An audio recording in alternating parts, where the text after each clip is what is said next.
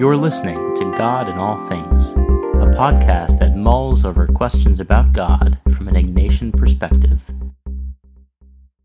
I'm not one to be starstruck. I know people who tweet only in hopes a celebrity they mention will reply or retweet them. But then the other day I tweeted about a video of a favorite band of Josh Radnor. He plays Ted Mosby in my favorite sitcom, How I Met Your Mother. Well, he replied and thanked me for passing on the video. Fine. It was kind of neat that the star of my favorite show acknowledged my existence in a less than 140 character communication to me. But then I thought about what might be cooler than that. A tweet from Jesus. Yeah! But gee, I've never gotten a tweet from Jesus. Wait, am I dead? He tweets to me all the time, and he doesn't have character restrictions. With all the hullabaloo of celebrities acknowledging our existence, we forget that Jesus, the ultimate celebrity, actually deeply cares about my life. Josh Radnor, though he might be a good person, has already forgotten about at Andy Otto. And even when he was composing his tweet back to me, he wasn't concerned about who my friends were, or how I loved, or what direction my life took. But Jesus does and He communicates with me all day long through my feelings, my heart, my experiences, and the people I encounter. Jesus is always trying to speak to me.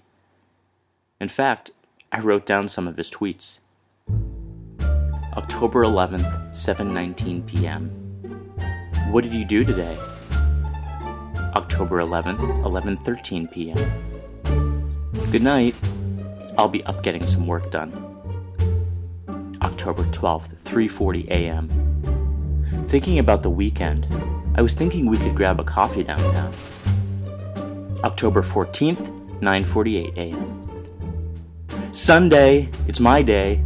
Send me a text later and tell me how your relationship is going. Hashtag need to catch up.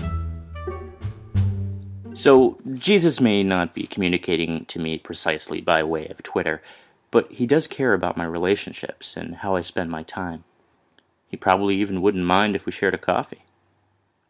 See, Josh Radnor and Jesus might have some things in common good sense of humor and Jewish. But he and no other celebrity is quite like Jesus.